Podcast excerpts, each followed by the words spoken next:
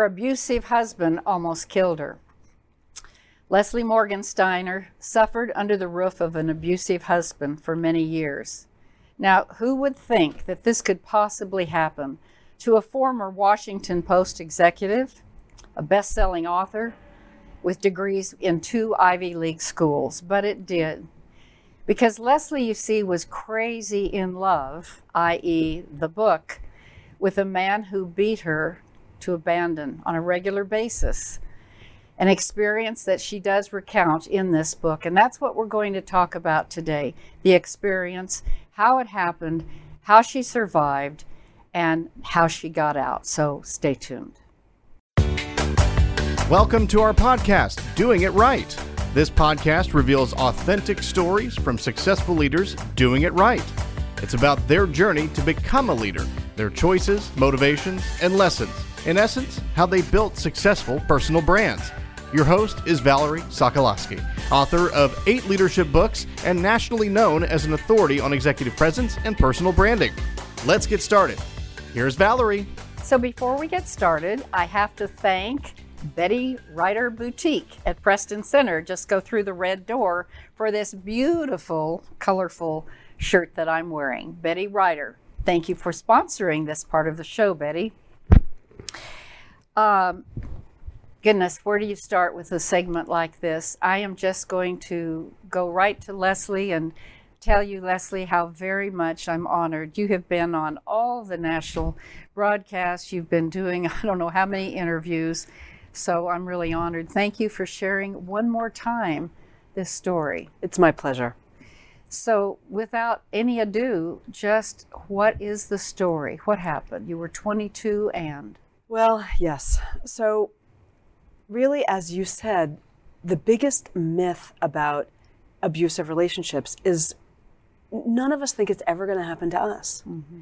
And we think if we come from the right family or live in the right neighborhood or have the right education, that it somehow makes us above it or immune. And that's what I thought. And I didn't grow up in a violent family, a very education, achievement oriented family. Mm-hmm. I went to Harvard College. I graduated. I moved to New York City for my first job at 17 Magazine. And I met I met wonderful men everywhere. There are lots of wonderful men in the world. But I fell in love with the wrong one. And one of the men who I was dating in New York was particularly handsome and charming and adored me. And he too had just graduated from an Ivy League school. He worked at a very impressive investment bank. And before I knew it, because one of the hallmarks of abuse is that the fairy tale always does happen very quickly. So before I knew it, I had fallen really head over heels in love with him. And it was it was like falling off a cliff. Like I hmm. didn't even know what had happened. I was suddenly so in love with him. And he made me feel special and smart and beautiful. And this is a hard thing to capture, but I want to try to describe for you how he made me feel inside. He made me feel like he could see inside me in a way that no one in my life ever had before. Not my own mother, not my best friend from third grade, not my father or siblings. I, he, he saw me, and it was a really powerful and intoxicating experience. And he told me the most wonderful things that I was the prettiest girl he'd ever dated, that he understood why I was working at 17 magazine, that it was because I wanted to help teenage girls, which I did. He told me I'd make a wonderful writer one day, which was my dream. And he also he told me something really magical that no one had ever said to me before, hmm. which is that he knew I would make a great mother one day. And he just made me melt inside. And I nothing in my life had prepared me for this. I don't think anything in anyone's life can ever prepare you for being love bombed at the hands of a very masterful, manipulative, mm eventually abusive person. And he didn't come with any kind of warning label. I really just thought I was falling in love for the first time. And you were. And I was. I was. So, what was the first indication that he was a different person? So, it's still in that magical fairy tale stage. One night, I'll never forget this night. It was a beautiful spring evening, and he he planned the most romantic dates. And this date was to have a picnic in New York in Central Park behind the Metropolitan Museum of Art. And we were on this beautiful grassy hill, and he told me his secret, which he had kept from me for, you know, we had known each other for a couple of months at that point. Um, his secret was that he had been terribly abused as a child. Oh, And I remember um, I had on sunglasses, and the tears kept pooling in my eyes as he was telling me what had happened to him. And I remember even then being a little surprised that he wasn't upset. He wasn't crying. Hmm. I was the one crying. And I didn't understand that at the time. Mm-hmm. And when I say that he was abused as a child, I don't mean that he was spanked or that he had a few heartbreaks or disappointments. I mean that his stepfather broke his arm, broke his collarbone, broke his ribs, starved him in front of the other children, oh my God. beat his mother in front of him. Um, it was horrific abuse.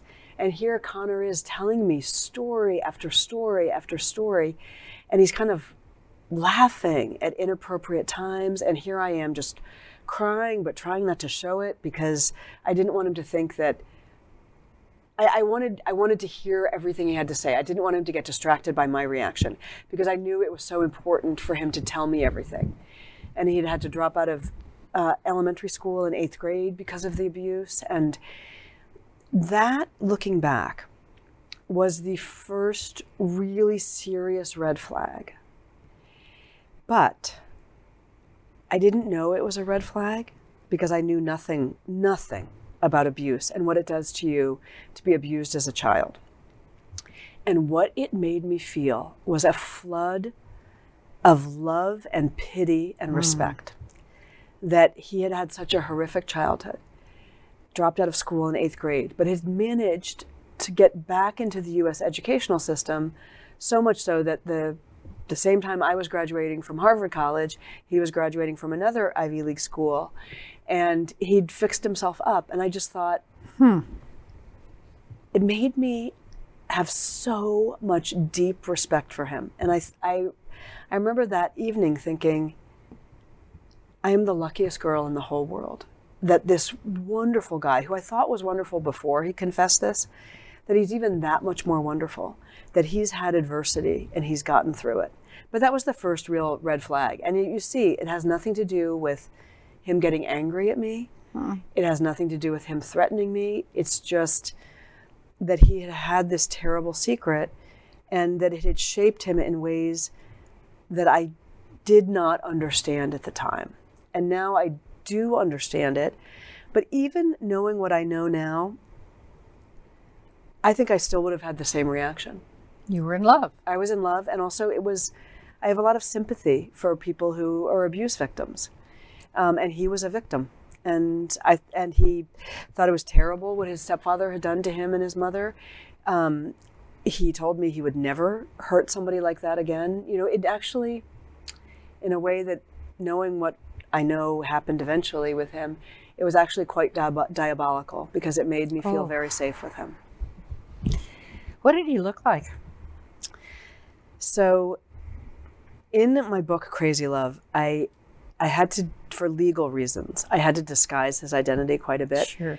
But I would not disguise what he looked like physically. I refused to do that because for some reason it mattered so much. So he looked. He was of um, mostly Irish descent, and he was very fair, and he had this thick blonde hair, and he had a wonderful smile. He looked very innocent. He didn't look like James Bond, like super suave, like that. I think I might have found that to be sort of dangerous. He looked like a farm boy. Really? Um, and he had a great laugh and just a very easy way about him. I often will say to people that he was 51% the most disturbed person I've ever met, but 49% the gentlest, kindest, funniest. And that's the person I fell in love with, that kind, gentle person. And I mm-hmm. I don't know hmm. looking back if it was all a facade or I don't think it was. I don't think he tried to trick me on purpose. I don't think I think he targeted me. But I think he really was inside himself trying to be that sweet, innocent boy who he had been hmm. before he had been abused and really warped as a child. So, what are the statistics of this? Because you hear more and more of it. So the statistics are are shocking how common abuse is. That one in three women will be abused at some point in her lifetime. And not just women. Right. And men, the numbers, the abuse is a vastly underreported and underprosecuted crime. Yep. And a lot of people who are abused don't even understand that they were abused, so they, they can't possibly report it. Mm. And the numbers for men are even harder to get a handle on. Some numbers are one in four, one in six, one in seven, but it's enough to say that abuse is something that is very common that almost everybody goes through at some stage of their life, or you know somebody, a close friend or a family member. And abuse happens in every community, every religion, every income level.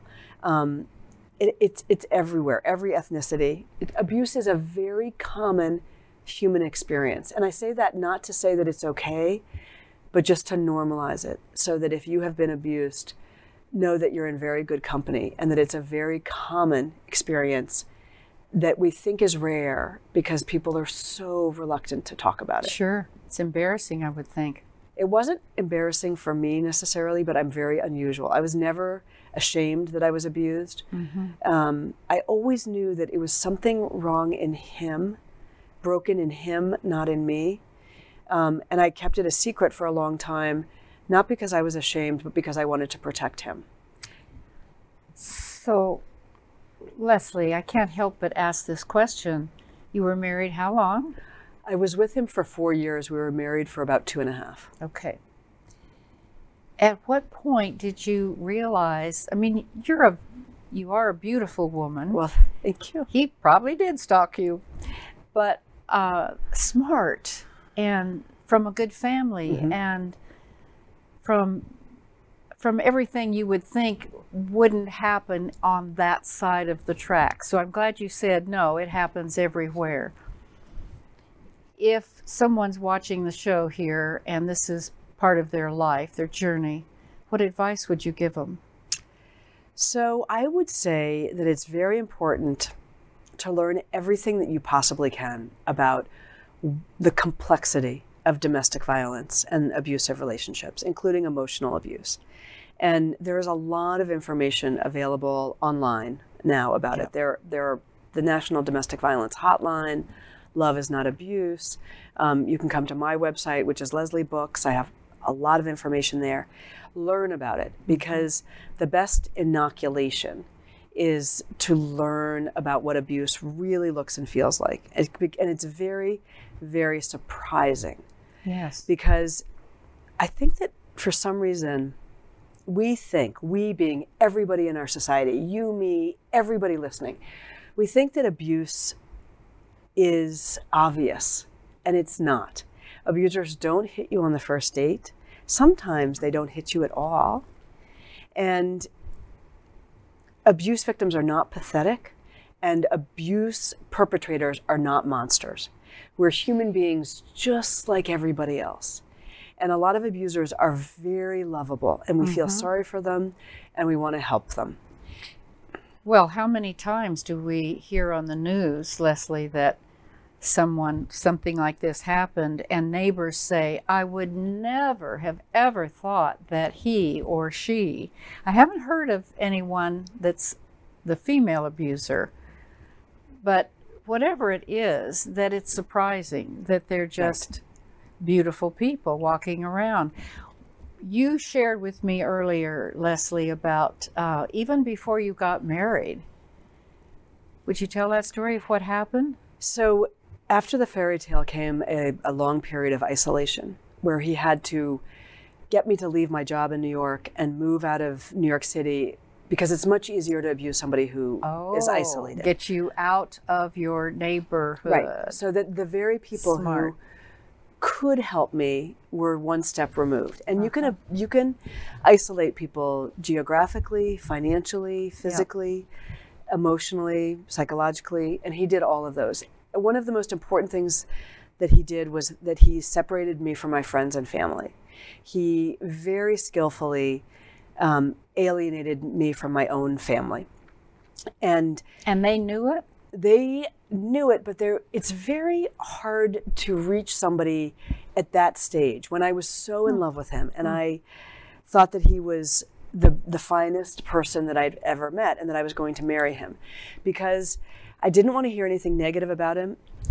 And also he had prepared for this. He had said now the, the people who when you think about it, who's going to help you the most? Your mom, right? You bet. So my mother was the most important person to alienate. And he started, Conor started very slowly by saying things like, Well, I know your mom is so wonderful, but you've got to understand, she is getting divorced after a 32 year marriage from your dad. It's a very hard thing for your mom to go through. And it's just at the same time that we're falling in love.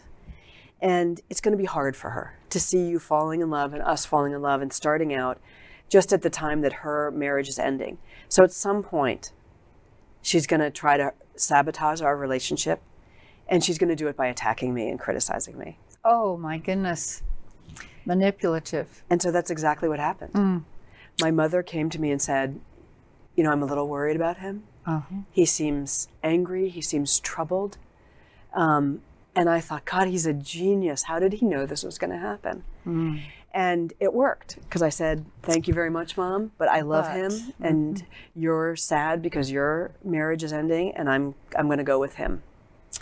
So Leslie, the final thing that that caused you to leave, I mean, you said he almost killed you. That's Right. very, very strong Right. words. Right. So what was it that got you finally to be able to whatever you had to do, get out? Well, let me tell you the story of the the first time that he hit me, and then I will tell you about the last time too, and all you can imagine what happened in between.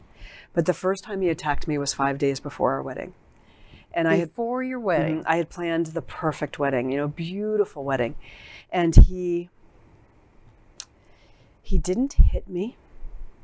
He strangled me, Oh, which is much worse. But I was able to say to myself, well, he didn't hit me. And he strangled me and he used the chokehold sort of like what you would do in shaken baby syndrome, that he used it to hit my head up against the wall, which is really dangerous, I know now. And at, at the time, I knew it was dangerous too, um, because it felt like attempted murder. It felt I couldn't breathe, I couldn't scream. I, on a physical level, knew that he could kill me very quickly by doing that. Um, but, but, there had been really no lead up to this in my mind. And so, and it came out of the blue, and I was going to marry him in five days. So I just thought that he had cold feet, that he was panicking. Everybody says men get cold feet. And I knew he would never do it again. I knew he'd never do it again because he couldn't, he didn't want to risk losing me because he had been telling me for forever that I was the best thing that had ever happened to him and he loved me so much. So I married him anyway. He attacked me twice on our, on our honeymoon, and the rest of our married life was him abusing me physically. And quickly, my life went from a fairy tale to a nightmare. And I didn't know what to do because I loved him and I wanted to help him. And I'd been raised to be a strong, smart, independent woman who helps men. The last time, and it's going to sound shocking and uh, to, to you or anybody listening, and it was shocking to me too how, how quickly it happened. That we went from being an in love couple to two and a half years later, him, what he did, he barricaded me in our bedroom. We were at Wharton Business School together.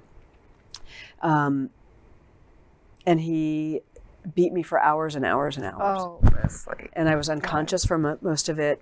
He, he had three guns at that point. He used all of them to scare me and to hurt me. Um, I was, he had ripped off all my clothes. I was naked in my own bedroom, my tiny little bedroom, um, thinking he was going to kill me, knowing he was going to kill me. And up until this point, I had honestly never really been afraid because the abuse happens and escalates so quick so slowly that you you get used to it believe it or not and i had also never called the police because i wasn't i didn't really think up until that night that he was going to kill me i wasn't afraid and also i knew what would happen if i called the police i knew that the relationship would end because I knew he would get in very big trouble. And I didn't want the relationship to end. I wanted the violence to end. But I did not want the relationship to end. I wanted to go back to the fairy tale days when we had been so in love and he had been my biggest champion and my soulmate and the person I wanted to spend my life with. But that night, there was something very different about what happened. And so at the end of that beating, when he finally calmed down, um, he left. I asked him to leave to just give me some time to collect myself. And as soon as he left, I called the police. And that was really the end. There's a lot more to the story because it was hard. It was very hard to leave and to get away from him hmm. and to recover my life and my financial footing and my self esteem. But that was the end when I picked up the phone and called the police. I'm so glad you did. And thank God you're now happily tell us about what you're doing now. There's hope. Here's There's the so much deal. hope, I right. want the audience to know there's hope. I mean, look at me. D- Yes. You know, I Tell us obviously I've lived a great life. So that happened right before I graduated from Wharton Business School, and I managed to graduate despite the trauma of everything having happened. And I got a great job, and I rebuilt my life, and I eventually remarried uh, a man who would never hit anybody or hurt anybody. I had three children with him. Um, I had a successful career. And eventually the time came where I wanted to tell this story. And I had a very mm-hmm. successful corporate marketing career for Johnson and Johnson and eventually the Washington Post. And but I wanted to tell this story because I heard so many people say just like this. Well, Valerie, what I don't understand is why she doesn't just leave. Exactly. And it made me so angry, and I wanted to answer that question so that anybody would understand it. So I wrote my book, Crazy Love, that really is a it's an explanation for why I didn't leave and why why it's so hard to leave and why the love and the pity we feel is so strong. Uh, and I also did a TED talk on why victims stay. And the answer is what? Why? it's very complicated. It's not what you think.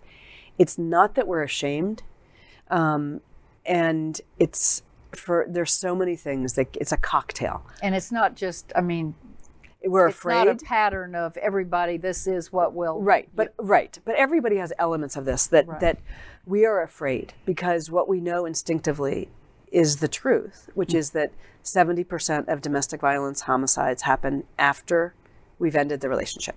So leaving is very, very dangerous. We also know that they're smart and charming and that people might believe them instead of us. So we're afraid we won't be believed. We have often have children to protect. I didn't have children to protect. And strangely, you would think that staying in an abusive relationship would be the worst thing you can do for your children. But a lot of people feel like it's the safest thing because they the abusers often threaten that if we leave, they'll kill the children. They'll kill us, they'll kill the children. And we watch the news too. We know that some of them do. Um, I, at that point, I didn't have any money because I had given it all to him. I'd given him control of my entire life um, out of love and misguided love. Um, and he had a lot of power over me. And it took a long time and a lot of very careful planning to safely leave. And it took it takes the average domestic violence victim seven attempts to leave. And it's a, probably exactly what it took me. I left many times Seven times. and I came back because I, I wasn't quite ready. I wasn't quite scared enough, and I didn't have enough support. Uh, but that when I finally did call the police, I, I think it unconsciously in my mind I'd been planning it for months and months and months, and I was able to get support right away. What happened to him?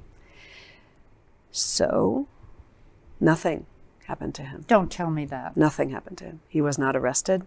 He was never prosecuted. Um, so nothing happened to him. But what I will say to you is that he lost me, and I was the best. I was the best thing that had ever happened to him, and the strongest, smartest, you know, advocate for him. And he lost me, and he never. He never amounted to much. Um, he went on to have other relationships that I believe were also abusive, and I'm I'm lucky that he's hasn't been a part in my of my life for a long, long time. I was free. And a lot of victims are not free, especially if we've had children uh, with them. That's a, in, in its own way, it's a terrible life sentence. None of us would regret our children, but it gives the abuser a lot of power over us. And I'm free enough that I could write the book Crazy Love and I could be an advocate um, to warn other women and to help other women and to say it has nothing to do with how smart you are or how not smart or what religion or any other of the mythology. It's, it's never a victim's fault. And it wasn't my fault and it's nobody's fault. And and on that, you said to me, Leslie, that they always blame you when they are abusing you. That it's always you provoke the other person is provoking what happens, which is That's ex- exactly right. And my ex had a, a long list of subjects I was not allowed to talk about um, because they were too triggering for him. And they were money, education, his job, my job, children, you know, my family, his family. Um, everything was triggering to him. But you know what was the most triggering to him, actually? Was the fact that I loved him. That's the thing that provoked the violence. That's why abusers don't abuse their bosses or their coaches or their best friends or their neighbors. They only abuse their partners and their children because those are the people who are so close that they trigger all of their fears of abandonment and their fears of, be- of vulnerability. That's what I did to him. And so the more that I loved him, the more that I triggered him. And when I realized that, in some ways, it gave me the freedom to leave because I realized I was making it worse by loving him and by being with him, and that I, I, I couldn't help him at all. so. Two questions. Would you want to see him again? Have you? And if you did, what would you say? It's a very good question. For a long time, I never wanted to see him again. I was terrified, and it felt like a, a different chapter of my life, like a nightmare that had happened to somebody else. And I wanted the door to be closed. You bet. But now I'm I'm almost 60. He's older than I am, so he's almost 70. I don't feel I still feel afraid of him in it in so that if he walked in the door right now, I would start to shake. I would be so afraid of him even now. Because fear like that gets in your bones and it never leaves you. But I would also I would really I'd want to talk to him and I'd hmm. want to know what his side is and what has he done with his life and what could the world have done to help him and to prevent him from perpetuating the cycle of abuse and pushing away the women who wanted to help him like me um, i would want to know that and i would also if he had it in him to be honest i would want to i would want to hear that he's sorry Yeah. i would want to hear that and I don't know if he could ever give me that, but I would want to hear that. I'm fine. Yes, I, you I've- are more than fine. I need nothing from him. But the part of me that loved him and that felt empathetic for him, that is still there. And if I could, in a safe way, talk to him, I would talk to him. And I, I've always wished him well, in large part because he couldn't, he couldn't hurt me. I was free. I didn't have children. He didn't have financial control over me. Um, so I've I've forgiven him. I forgave him long ago because I, I see him very much as a victim too. And the way that I put it is that it's not his fault what he did to me, but it's his responsibility what he did. And he's he and every abuser are, are they're the only person who is responsible for what they what they do. And our justice system should hold them accountable. And but I also want to say to you that he always blamed me but our society always blames victims and women. And when people ask, why doesn't she just leave? I'll tell you the answer. it's because of us. It's because of me and you and everybody else out there who perpetuates this mythology, starting when we're very young. What, who are you going to marry when you're going to grow, grow up? Are you a princess? Oh, you're, you know, all of this mythology about being a princess and that men saving us and that we can help men and a good woman stands by her man. All of that mythology feeds into it. Oh, You know? I think that's changing us. I think it is changing. Absolutely. But it goes deep. and we love, in our culture, we love to blame female victims. Whether you're a victim of domestic violence or sexual assault or stalking or trafficking, everybody, without realizing it, asks the wrong questions that blame people. Well, and it's not as obvious as, well, what were you wearing? But, you know, why did you stay? Why didn't you leave after the first time? Police officers will ask this. Well, why did you have a second child with him if you knew Right. he was he had already abused mm-hmm. you? Mm-hmm. All of these questions, even the question of why doesn't she just leave, is a victim blaming statement. We we never ask. Nobody has ever asked me, why did he hit you? They've they always ask why I didn't leave. Mm-hmm. Why was he so crazy enough to push away a strong, smart, independent woman like me who wanted to help him? That's the craziest thing in crazy love. Yeah. Is why didn't he say, "Oh, thank you for helping me. This is what I need. I need a strong woman who will stand by me and help me." Because they don't think like we do. Right? They don't. And he didn't really want help. He wanted it to be my fault. So now, again, back to hope. Right. There's so much hope. I want to say there's so much hope. That's- that's most of us get out. Most we need help. We need a lot of help. Mm-hmm. I needed so much help. I needed those police officers. I needed an advocate in family court. I needed a judge who believed me and um, verif- validated my restraining order. Mm. Uh, I needed a locksmith. I needed my friends and family. I needed an army of people. But I got it. Thank God. I was very lucky that I got the help that I needed. But when we get help like that, we can completely rebuild our lives. And no one wants to do this twice, trust me. We want to stay away from dangerous people, but we need a lot of help to to get back on our feet. And fortunately, in our country at least, there's a lot of help. Almost every community has a, a domestic violence shelter, a hotline, a place where you can go for help and legal advice mm-hmm. and a way to, to rebuild your life. Now, I'm not going to say that it's easy, but there are a lot of people out there who think, who know abuse is wrong and want to help us. And every victim needs it. We, And and that's exactly the last thing I wanted to ask, which is what were you able to do to get help? Where did your help come from? So- besides what you've said. the most important thing that I did was that I just told the truth. I broke the silence about what was happening to me, and I told the truth again and again. You I'm talked in- about it. I'm in the process of leaving a man who abused me. I told my mother the truth. I told my friends the truth. Um, I told the police the truth. I told the domestic violence advocate the truth. By telling the truth, I was able to get help. And that is what saved me, is that people came out of the woodwork to help me.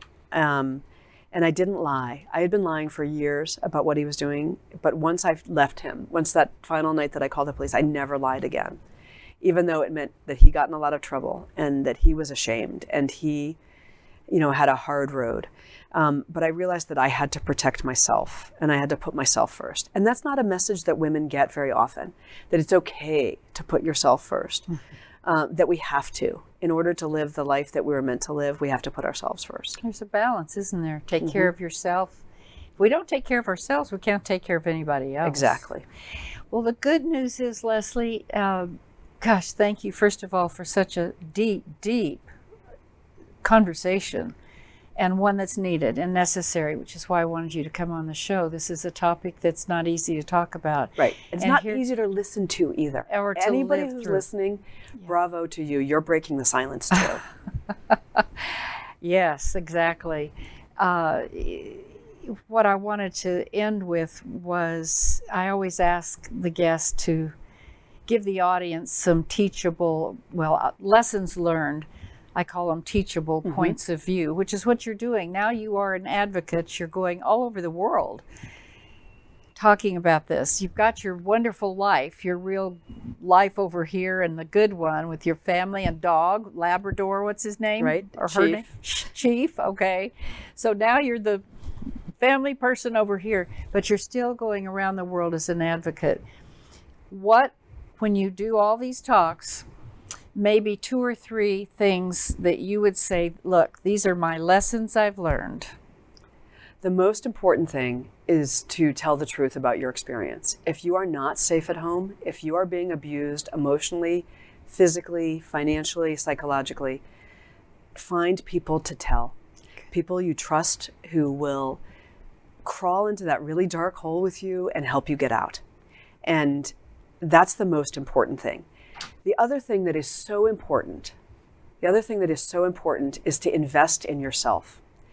And I think this is a message that women don't hear enough. Hmm. Invest in your education, invest in your career, invest in your economic freedom, invest in your self esteem. Because you need to, you're going to need to take care of yourself. Mm-hmm. There is no Prince Charming. And it's, it's unfair to us as women to think that there's a Prince Charming. It's also unfair to men. It puts too much of a burden on them. On them. You're going to have to be your own best friend. And invest now, no matter what age you are, and you'll be very happy that you did that. Awesome. Well, thank, Thank you, you. so much for being willing I- to go there with me Oh my and goodness. talk about these hard, very hard subjects. But this is this is the reality of what it means Mm-hmm. to really to be alive. There's there, but difficult things happen to everybody, and if you can find somebody who holds your hand through it and helps you, and if you can hold that person's hand, you're going to get through it. And I, I find that it's other women who've really gotten me through. Men have been important too, but it's mostly really gritty, strong other women. So thank you for being one of them. Well, thank you for being with me. And I have to tell the audience you've got to read this book, should you be interested, because it answers all the questions more deeply and other questions I didn't ask. Uh, Crazy Love. But you have four books now. Yes. Here's three of them. I want you to go to her website, which is lesliebooks.com. I'm very easy to find. You can also just Google Leslie Morgan Steiner and you'll find me. And my books are there and articles and my email is there. I love to communicate uh, with readers or people who've watched the TED Talks. I'm, I like to connect with other people. that that's great that you really will and and I always say to my audience the guests that I have on are authentic people or they wouldn't be on and that means that yes like Leslie said she's willing to have a conversation email her right if you have any other questions that she could be helpful in uh, in working with you or, or guiding you in resources so again, Leslie, and you are here doing a lot of events, and that's what you're doing now. So let me just leave by asking you to tell the audience what are you doing? What does it mean that now you are an advocate? So I travel all over the world advocating for men, women, and children who are victims of intimate partner violence. And I go to conferences, I go to fundraisers, I meet with police and judges and um, advocates. And I happen to be here for a wonderful um, Texas uh, event called the Conference on Crimes Against Women Ah, okay. and it is run by Genesis, which is Yes. a domestic violence advocacy shelter and group. Uh-huh. And they put on a conference, a four day conference, that tries to really understand what we can do to empower law enforcement. It was co founded by Genesis and the FBI and the Dallas Police Department uh, almost 20 years ago to get detectives and sheriffs and police officers and advocates and lawyers the information and tools they need to try to end violence against men, women, and children. Mm-hmm. That's great. You're doing wonderful work. Thank you. I'm lucky to be doing this work. It's a great privilege. She's pretty special, isn't she? Thank you. I do encourage you to uh, look at her website because it's a beautiful website. Number one, I just redid mine, so I appreciate the fact that yours is so simple and beautiful and elegant Thank as you. are. And Thank wish you. you, God's Thank you. blessings. Well, thank you. God's thank you. I've had many, many blessings despite the hard things that have happened. And I think that writing Crazy Love and using it as a way to connect with other people has been one of the, the greatest blessings of my entire life. That takes courage, audience. That is a woman of courage. And I appreciate that. Now, I want to give you a Valerieism because you know I always do. And here it is for today. Look at your life. You're stronger now. kind of fits, doesn't it? I think all of us, I was thinking about this Valerieism. I come up with them, by the way, just last minute. They just sort of come. I don't know how many I've done now, but this one I thought about my own life. And in talking with other people about any of our journeys, mine happened to have been the greatest tragedy was the loss of our 20 year old son in a car wreck. But it doesn't have to be traumatic to have a loss you could have a loss of a lot of things. A job. How many of you have lost jobs during these last several years? Whatever it is, it's traumatic to you. And this is when you go through these trials that there's some place you can look for help. It's other people, like Leslie said, it's advocates, it's also a God that loves you, and He's got your back.